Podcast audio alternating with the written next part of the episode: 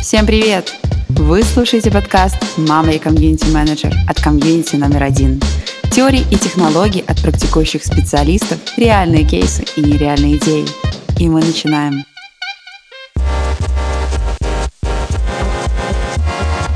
Технический комьюнити – это неформальное объединение, но какие правила бизнеса и маркетинга оно должно знать? Почему даже в случае, когда наша цель не продавать, важно быть продающим? Какую роль в сообществах играет продвижение и как обуздать социальные сети? И что такое этот ваш SMM? Об этом и других тайнах social media маркетинг в нашем подкасте. Наш эксперт – краш-директорка и соосновательница агентства Jam SMM, инфлюенсер, автор подкаста «Куда бежишь» и Аланта Вашкевич. И Аланта, привет. Всем привет, спасибо, что меня позвали. Мне очень приятно с вами тут находиться. Как дела? Здесь как будто бы аплодисменты должны были еще быть, потому что такое мощное представление и Аланты. А, дела прекрасно. А, давайте сегодня поговорим про комьюнити. Мне кажется, это крутая тема. И с учетом того, что вы делаете, вы до записи мне уже показали ваши классные комьюнити. Давайте подумаем, как, может быть, их еще чуть-чуть улучшить. Да, а еще мы сделали интересную штуку. Мы уже прикрылись, скажем так, нашими сообществами, поэтому если вопросы и темы, которые мы будем сегодня поднимать, не совсем профессиональны, то это не мы, это комьюнити. Я за то, чтобы а, как можно больше непрофессиональных вопросов. Кайф. Мне нравится, как Иоланта сказала, что мы сегодня можем улучшить наше комьюнити. Это отличный шаг как мы это будем делать с помощью SMM. Но для начала тогда хочется разобраться, что это вообще такое, этот ваш SMM. Вот, пожалуйста, объяснение, как для бабушки сейчас. Круто, обожаю объяснение, как для бабушек, потому что я бабушке и дедушке так и объясняла. А, вот у нас есть какая-то платформа, социальная сеть, неважно какая, и у нас есть какая-то услуга. И вот об этой услуге нужно рассказать как можно большему количеству людей на этой платформе. И SMM — это определенное количество инструментов, с помощью которых ты можешь это сделать. Вот, то есть, допустим, это очень похоже на классический маркетинг, просто в плоскости социальных сетей. Вот, то есть э, ты должен рассказать о своем продукте, о его классных УТП, уникальном торговом предложении, и собрать вокруг себя то самое комьюнити, которое впоследствии будет покупать этот продукт. Могу еще проще. Я что-то немножко уже так зашла в сложное УТП. Нам нужно рассказать. И нам нужно, чтобы нас услышали. Вот если очень просто, то вот так. То есть отвечать в директе на сообщение – это SMM? Это все SMM. А, смотри, раньше, когда я начинала заниматься SMM, я это делать начала где-то лет 7 или 8 назад, а, когда в Минске, ну, в Беларуси это было только на, на таком. Я реально гуглила, что такое digital-агентство. Я не понимала, чем занимаются эти люди. Я только что выпустилась и пыталась понять, что мне делать со своей жизнью. И я забыла вопрос. Нет, хорошо очень перешла в тему, как ты к этому, да, пришла, потому что... А какой вопрос был? Отвечать в директе. А, отвечать в директе. Да. Короче, раньше, как представляли э, SMM, это типа администратор ВКонтакте. Это человек, который отвечает на вопросы, потому что это первый SMM, с которым мы столкнулись, грубо говоря. Просто отвечать как бот. Нет, это не SMM. Но быть прекрасным комьюнити-менеджером, который решит твои проблемы, который нивелирует твой негатив, креатив. Вот ты написал, например, господи, у вас такой отстойный лосось в магазине. И вот комьюнити-менеджер делает так, чтобы ты пришел за следующим лососем в этот же магазин. Так что да, конечно, это одна из частей SMM и одна из моих любимых частей. Но вообще SMM это же про, наверное, большую команду, потому что это и визуальная составляющая, и вот ответы в директе, угу. а платная реклама, таргет, то есть это же куча всяких направлений. Очевидно. И может их совмещать вообще один человек, или это Нет. нереально? А если вам нужно просто вести кофейню, грубо говоря, постить фоточки кофе и писать «Доброе утро, друзья», то да, это может вести один человек, и у нас так большинство кофеин и делает. Если у вас есть определенные цели, если вы хотите расти, если вы хотите делать много разного, например, видеоконтента, моушена, еще чего-то, нет. Это всегда должна быть команда. Когда я начинала, там было так, вот один человек отвечает за бренд, и он делает все там. Таргет, модерацию, копирайтинг и так далее. И абсолютно очевидно, что какая-то из этих сфер у тебя получается лучше, а в какой-то сфере у тебя получается полный отстой. И поэтому, когда я стала создавать свое агентство, у меня за каждое направление отвечает один человек. Не один человек, а, грубо говоря, один отдел. То есть, допустим, у нас два сторизмейкера, у меня в команде 16 человек. Там два сторизмейкера, два копирайтера, два дизайнера. И они закреплены за каждым проектом, но они сидят и пилят. Если это дизайнер, он сидит и пилит свои дизайны. Вот, если это сторизмейкер, он сидит и ездит там э, в офисы, и снимает какие-нибудь тиктоки или делает сторис. SMM — это обширная, огромная история, но она нужна, если ты бренд, который хочет э, вырасти, хочет добиться продаж. Сейчас очень много, кстати, параллелей прозвучало вот между SMM-специалистом и комьюнити-менеджером. То есть вот есть какие-то общие вещи. Вот интересно даже узнать твое мнение со стороны, так как ты сейчас уже познакомилась с нашей профессией, да, мы успели рассказать рассказать, чем занимаемся. А, как тебе кажется, что вот есть эм, соприкасающегося и в чем мы абсолютно разные? Потому что вот если загуглить в интернете, кто такой комьюнити-менеджер, э, то описание будет очень схожим. Это вот такой очень интересный момент, что почему-то комьюнити-менеджер представляется вот как раз-таки как человек, который прописывает полностью бренд, стратегию, помогает продвижению, как SMM-специалист. И вот на твой взгляд, Какие у нас есть общие стороны, какие разные? Прикольно было бы, если вы мне все-таки рассказали как-то по пунктам, что вы делаете. Э, я поняла, знаешь, в общем, но на сто процентов именно как состоит ваш день, из каких задач, я не до конца. Поэтому ты мне чуть-чуть подскажи, и я расскажу. Есть у нас комьюнити, и а, оно поставило себе цель делиться знаниями, например, с своими коллегами, чтобы они продвигались по карьерной лестнице и там э, доходили до высот. Собрались, подумали, э, какую экспертизу будем э, развивать, что будем рассказывать, какие направления актуальны в этой теме и какие инструменты будем использовать. Поняли, что отлично, будем собираться на технические толки, метапы. И на определенную там аудиторию будем вещать. Вот, выбрали спикера, подготовили с ним доклад, э, сделали, помогли ему сделать презентацию, пригласили модератора, который будет вести это мероприятие сделали афишу, угу. подключили дизайнера, который помог сделать визуал к этой афише, распространили. Что же дизайнер тут был вовлечен? Хорошо, допустим, не дизайнер, но какой-то инициативный энтузиаст из команды, а, который сказал, я сейчас, кстати, в конве вам такое нарисую, что просто, просто соберете кучу лайков. Угу. Вот собрались, сделали, сделали рассылку массовую на участников, пригласили, выложили там в нужные соцсети все открыли регистрацию на нашей специальной платформе, сидим, ждем. А, круто. Смотри, ваша работа намного шире, чем SMM. SMM это очень узкая история, потому что вот из того, что ты сказала, SMM это, грубо говоря, сделать афишу, допустим, для социальных сетей выложить и там, например, запустить таргетированную рекламу. У вас же такой весь цикл происходит, поэтому, ну, возможно, у вас интереснее работа.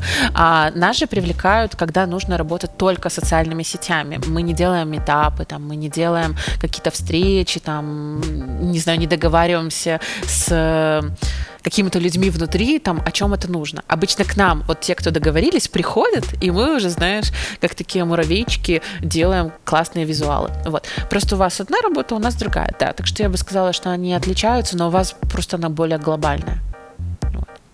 Ну, есть вот эта точка пересечения на моменте, где комьюнити-менеджер да. Э, принимает на себя роль SMM-менеджера, да, да. если у него такового в команде не имеется. Ну все, я сегодня домой приду, скажу, мама, я не только комьюнити-менеджер, я еще и SMM-менеджер. К вам пришел заказчик. Угу. Вот он, вот хочу, что-то хочу. Какие вот этапы, стадии проходит? Первый этап, я думаю, как и в любом маркетинге, в любом бизнесе, это брифование. То есть у нас есть определенный бриф, и в зависимости от задач у нас есть супер такой простой бриф, который можно всем скинуть. Но если мы слышим, что у человека есть какие-то супер универсальные, мы уже создаем под него. А, что там может находиться? То есть там даже вплоть до референсов а, визуалов, как, какое направление людям нравится. То есть если это какой-то бренд а, с определенным гайдлайном, с определенным брендбуком. Нужно прочувствовать его, понять его, и нам нужно понять вообще, в какое направление строить стратегию. То есть у нас огромный бриф, где человеку можно тыкать вообще, типа, нам нравится больше это или это, это или это. И мы уже на основе всей этой информации а, после этого начинаем брейнштормить с командой, а, создаем стратегию, создаем концепцию, а, представляем ее, потом она, допустим, нравится, и мы уже начинаем работать. Это, конечно, звучит очень просто, но на самом деле, ну, то есть концепция плюс-минус адекватная создается не меньше двух недель. Вот. Если что-то супер глобальное, оно может и больше создаваться. Что туда входит? Туда входит э, как бы визуальный код, то есть это шрифты, э, какие ты будешь дизайнерские приемы использовать, какие не будешь, какие цвета, какие фотографии использовать. А, если это какой-то крупный тендер, то мы еще проводим съемку с этим продуктом. Когда клиент открывает нашу концепцию, он уже видит даже ленту, которую мы сделали под него. И всегда у клиента получается такая 40-60 э, слайдовая презентация, в которой есть и анализ, и концепция, и видение, и примеры, и разбор конкурентов и так далее. Вот, это довольно объемная работа, и для этого нужна большая команда, на самом деле. А после того, как нам уже говорят добро, э, мы работаем в Trello, и у нас есть целая колонка, типа чек-листы, как начать работу сторизмейкеру, как начать работу дизайнеру, как начать работу копирайтеру, вот. И люди уже по вот этим отстроенным процессам начинают делать свою работу, вот. И благодаря тому, что мы это в какой-то момент сделали, вот такие чек-листы, у нас ну, работа сильно наладилась. Точно то, что мы можем забрать себе в экспертизу в комьюнити, это создание чек-листов. Да, можно сделать классные карточки на все удобные случаи, на все удобные темы и так далее, и просто делиться ими. Так, кстати, делает Setters, я думаю, вы знаете этих ребят. Это как раз то агентство рекламное, которое одно из немногих реально создало вокруг себя комьюнити. И одна из их фишек – это карточки по любому поводу. Как сделать то, как сделать то. И эти карточки удобно хранить и на телефоне, и куда-то переслать. То есть, когда это просто абстрактный список в Word, это неудобно. Когда это очень красиво, визуально сделанная карточка, это классно. Наверное, чтобы увидеть, э, что дизайн по-настоящему там стильный, угу. хороший, э, нужно иметь тоже определенный вкус и насмотренность да, какую-то. А как, например, заказчику объяснить, что вот это красиво, а это нет, если он такой, ну я люблю зеленый, и а, все тут. Нужно спросить, а вам что нужно, чтобы эта страница и эта реклама выглядела как то, что вам нравится, или как то, что это работает, для того, чтобы у тебя действительно было разнообразно. У меня есть некоторые знакомые, которые пошли на какие-нибудь инстакурсы, и теперь их визуалы выглядят просто одинаково. То есть это что-то зеленое, бежевое, оливковое, и все такое томное, все такое минималистичное. И мне так уже от этого тошнит, я просто не люблю. Мне, кстати, ваша обложка нравится, потому что я ненавижу этот бежевый минимализм. Как сейчас радуется наш дизайнер Никита. Никита, тебе привет. На самом деле, когда ты долго работаешь, ты понимаешь, что это так не работает. Типа, я сделал красивый красивую картиночку, запустил таргет, и оно как сейчас попрет? Нет, не попрет. Поэтому мы делаем кучу визуалов на кучу разных целевых аудиторий, чтобы понять, а что сработает. У нас был кейс с одной сетью магазинов, и мы такие, М, а давайте попробуем сделать этот аккаунт симпатичнее. То есть мы реально, мы провели съемку, это было все очень эстетично, взяли с моделями в студию, то есть это все, но это не было вычурно, но это было стильно. И это вообще никак нам не помогло. И мы поняли, что мы, наверное, не сможем работать в той стилистике, которая им нужна. И они продолжили сами фоткать на желтом картоне и нормально себя чувствуют. Вот. Так что такой опыт тоже был. Это к тому, что каждый раз, когда тебе кажется, что это не эстетично, вначале посмотри на цифры. И когда ты увидишь, что это не работает, тогда уже будешь что-то говорить. И ты задала вопрос по поводу клиента, я помню. А, ты говоришь э, своему клиенту, давайте протестируем. Это мое любимое слово. Когда тебя спрашивают, слушайте, а какие у вас гарантии? Вот мы сейчас вот вам дадим а, аж 50 долларов, и вы нам сколько лидов приведете?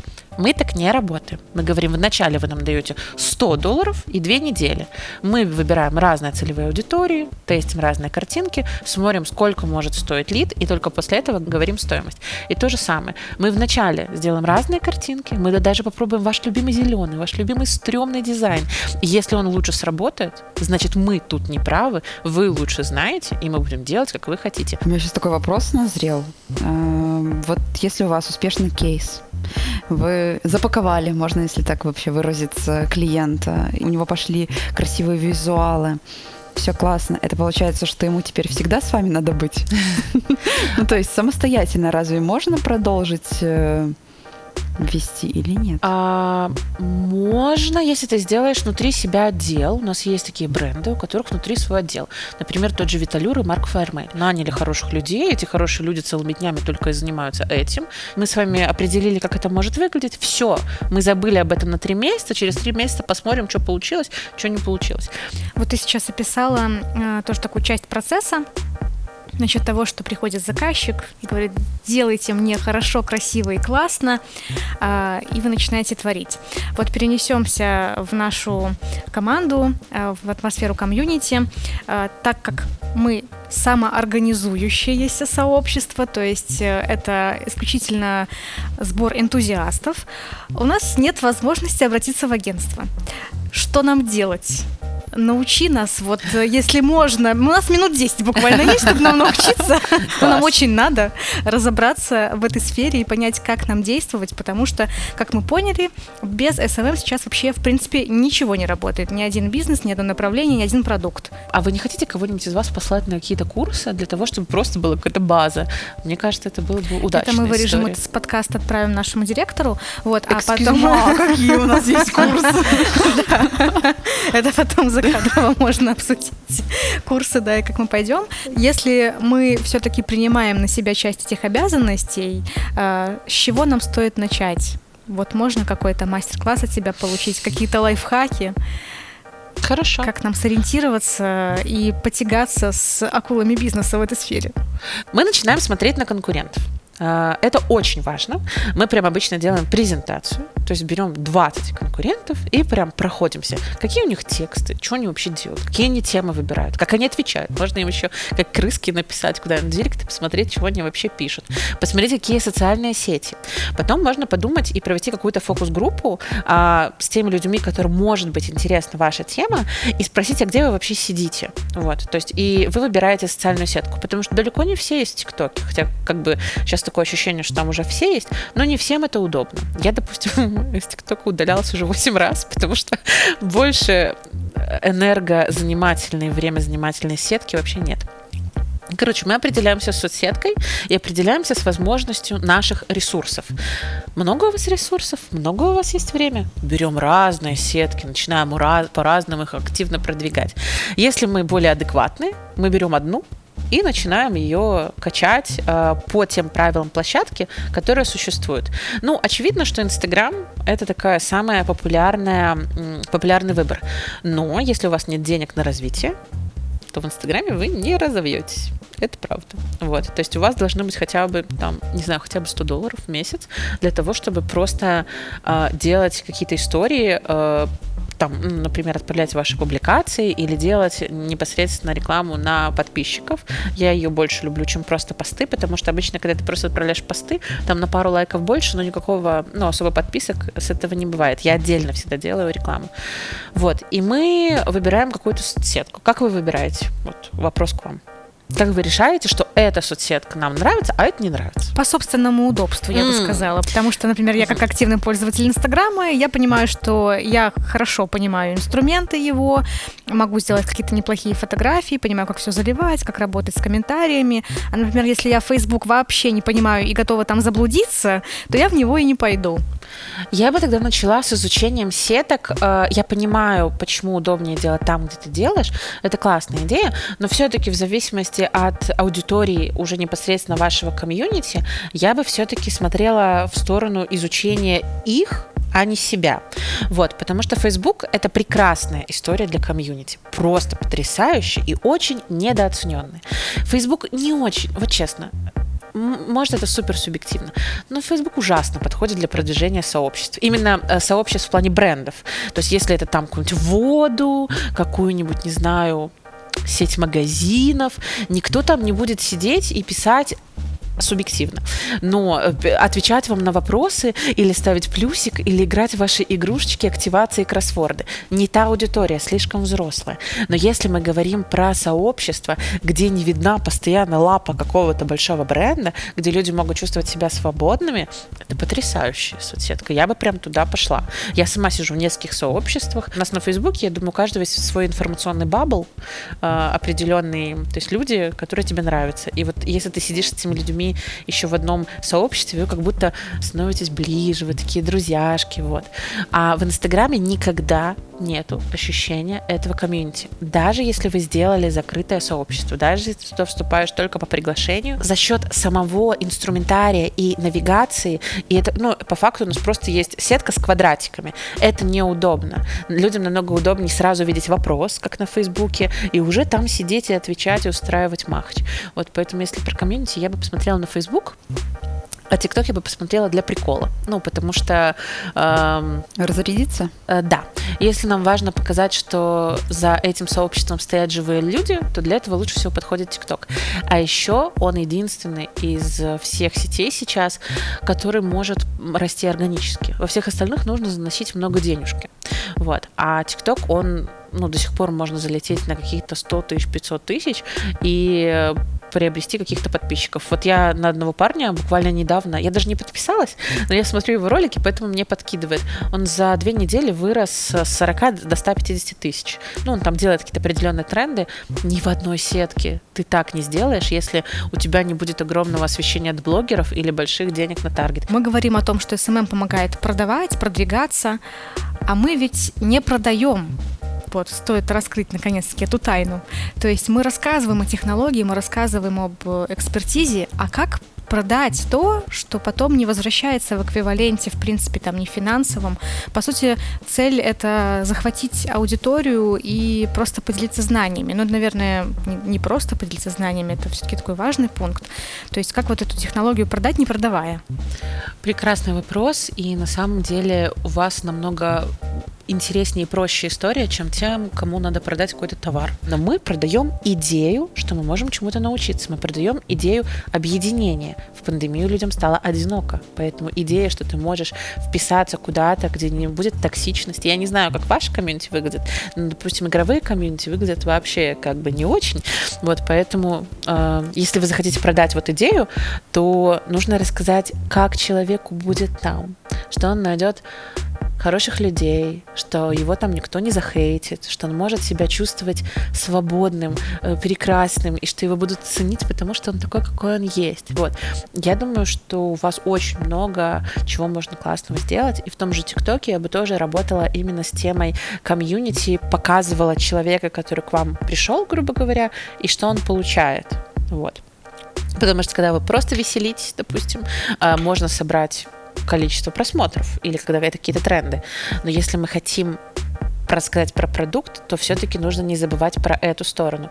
Многие бренды, я замечала, они упарываются по трендам, по танцам, по каким-то веселухам, и люди могут подписаться, типа, вот этот бренд танцует, это весело но это никак не сформирует их связь, это никак не приведет человека в это комьюнити, к этому продукту. Поэтому вот тут вот мы говорим про то, что да, мы думаем тоже про продажи, просто это продажи опосредованные и другие. Мы продаем знания. Бесплатно отдаем, но окей, используем это слово. А как нам тогда померить успех, что у нас все получилось, что нам все удалось провернуть правильно? Мы по всем шагам прошли uh-huh. так, как надо. Если, например, у нас на графике там не будет наших продаж, да, а что на посещение страницы, либо рост посещение со- ивента. Я бы думала, что это рост самих сообществ. А, причем, знаешь, я вот сейчас подумала, вот ответила, знаешь, первое, что пришло в голову, и сейчас сама себя поправлю. А, Количество не всегда равно качеству, я думаю, вы это знаете. И даже если это комьюнити на 100 человек, но они обсуждают очень узкую, очень классную тему, и вы туда заходите и видите, что этим чувакам там комфортно, они получают помощь. Вот ты спросила, как можно померить. Вы делаете периодически формы обратной связи, то есть насколько вам комфортно, чего не хватает. Может быть, на сайте нужно что-то изменить, может еще что-то. И если вы видите, что рост э, удовлетворения растет, значит, вы делаете все правильно. И вот мы можем замерить это с помощью разных форм обратной связи. Я это обожаю, я в агентстве перед периодически это делаю, типа раз в пару месяцев там как вам работа, как вам этот проект. Или, например, у нас есть проекты, и мы на каждого проекта сделали форму, в которой могли каждый человек оценить работу с ним, что не нравится, что нравится. У Япаме тоже точно такое же есть, мне брат рассказывал. Вот. Мы, кстати, это украли эту идею именно из IT. В основном агентствах такое не часто делают. Вот. И вы можете тоже так делать. Вы делаете какие-то формы обратной связи? Конечно, ну, да, постоянно.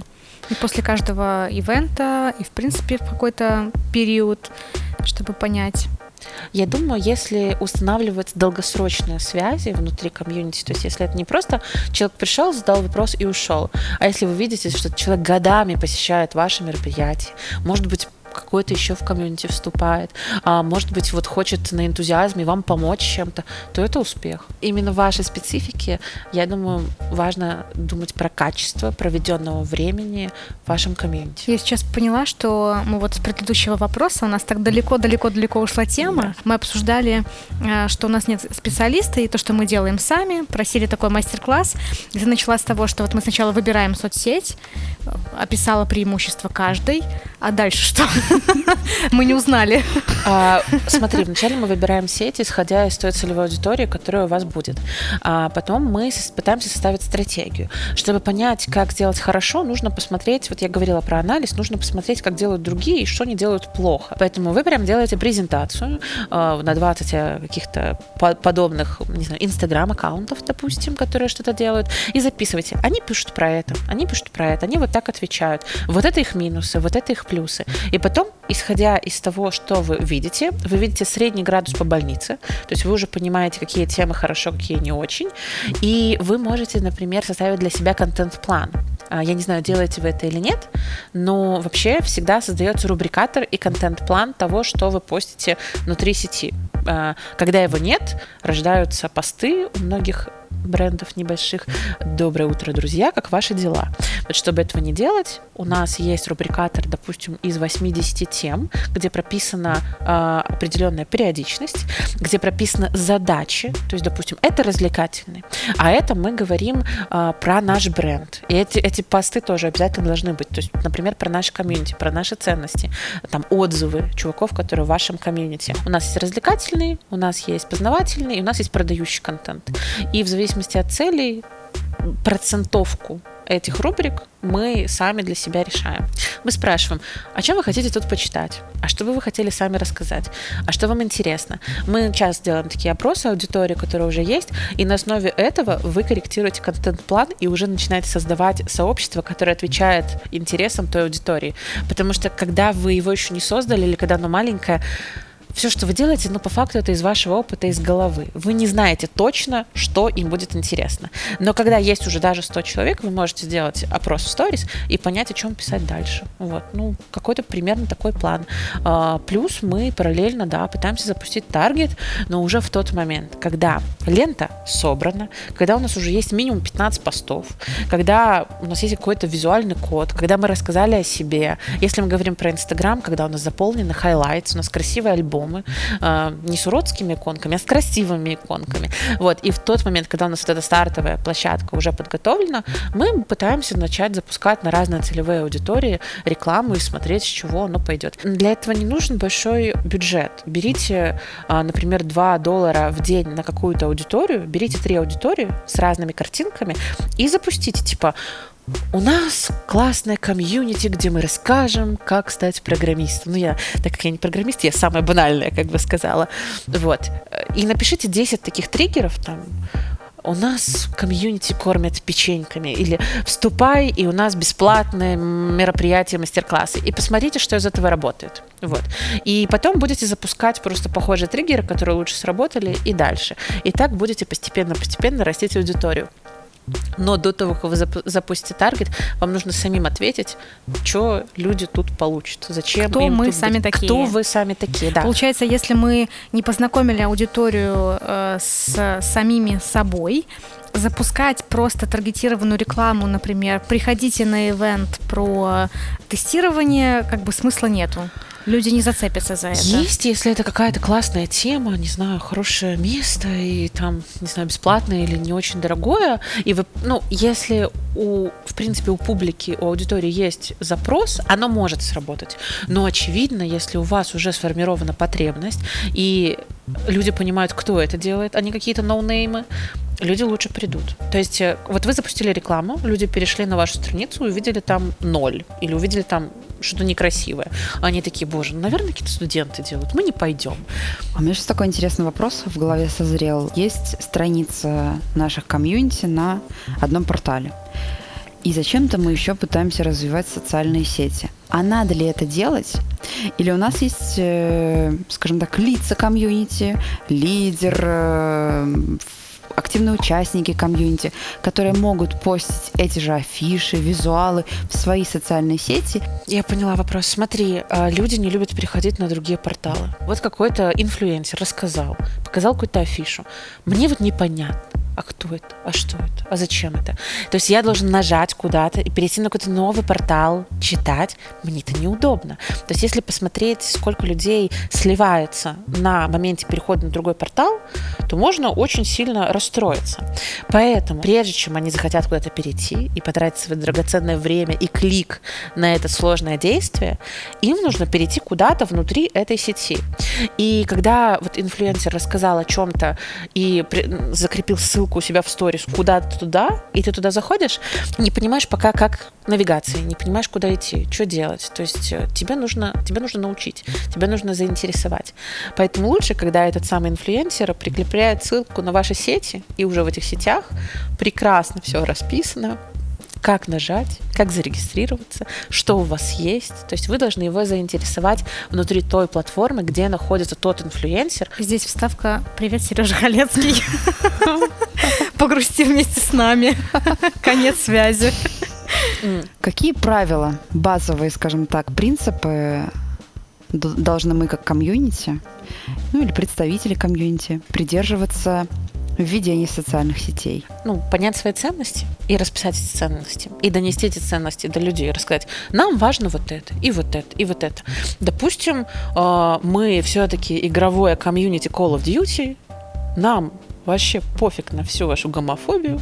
Мы хотим, чтобы вы писали комментики, и мы не будем ни за что это банить. То есть нам важно, чтобы было живое общение и так далее. Они доносят это людям, просто комьюнити Call of Duty одно из самых э, э, токсичных. Вот. Но это свое настроение. Доносим это до людей и формируем правила. ВКонтакте раньше всегда писались, в Инстаграме просто не так удобно, но ВКонтакте всегда писались правила общения. То есть э, это есть в закрепе, вот, за это мы удаляем, за это мы удалим на день, за это на три месяца и так далее.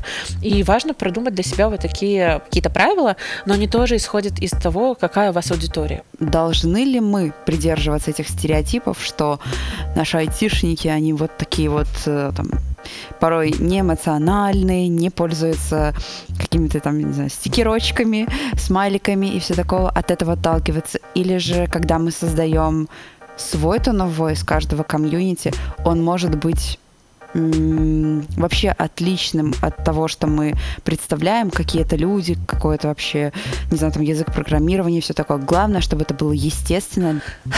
Отличный вопрос. А, зависит от того, вы хотите сами создавать что-то, создавать какой-то тренд, создавать идею, создавать ценность, э, или вы хотите пойти вслед за тем, что уже создано. Если вы хотите донести ваши ценности, тогда вы создаете это tone of voice и смотрите на то, ну, пойдет людям или не пойдет. Вот тот же Setters, который мы уже упоминали, они создали свой tone of voice. Они такие хайповые, веселые, классные. И они нашли ту аудиторию, которым близки их ценности. Мне вот этот подход нравится намного больше. То есть, когда вы понимаете, какие вы, и вы начинаете, ну, как бы делать весь ваш tone of voice, весь ваш SMM в зависимости от того, какие вы. То есть вы вначале, грубо говоря, очеловечиваете бренд, потому что любой бренд, любой комьюнити — это в первую очередь какой-то человек или команда, которую его создали. И он будет в любом случае показывать свой характер, он будет писать так, как он пишет.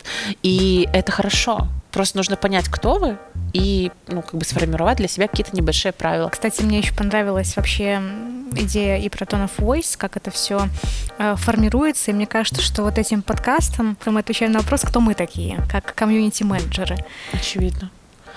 Ну, просто у меня же тоже есть подкаст, вот куда бежишь, и мне вначале прилетало, типа, почему у тебя розовая обложка? Ну, типа, ты понимаешь, что если бы ты сделала другую обложку, то у тебя было бы больше слушателей. Окей, а это были бы мои слушатели? Вот мне нравится розовая обложка, мне нравится сочетание розового, там, желтого, мне нравится такая иллюстрация. И когда ты создаешь на свой продукт, вот как подкаст, тут очень много вас.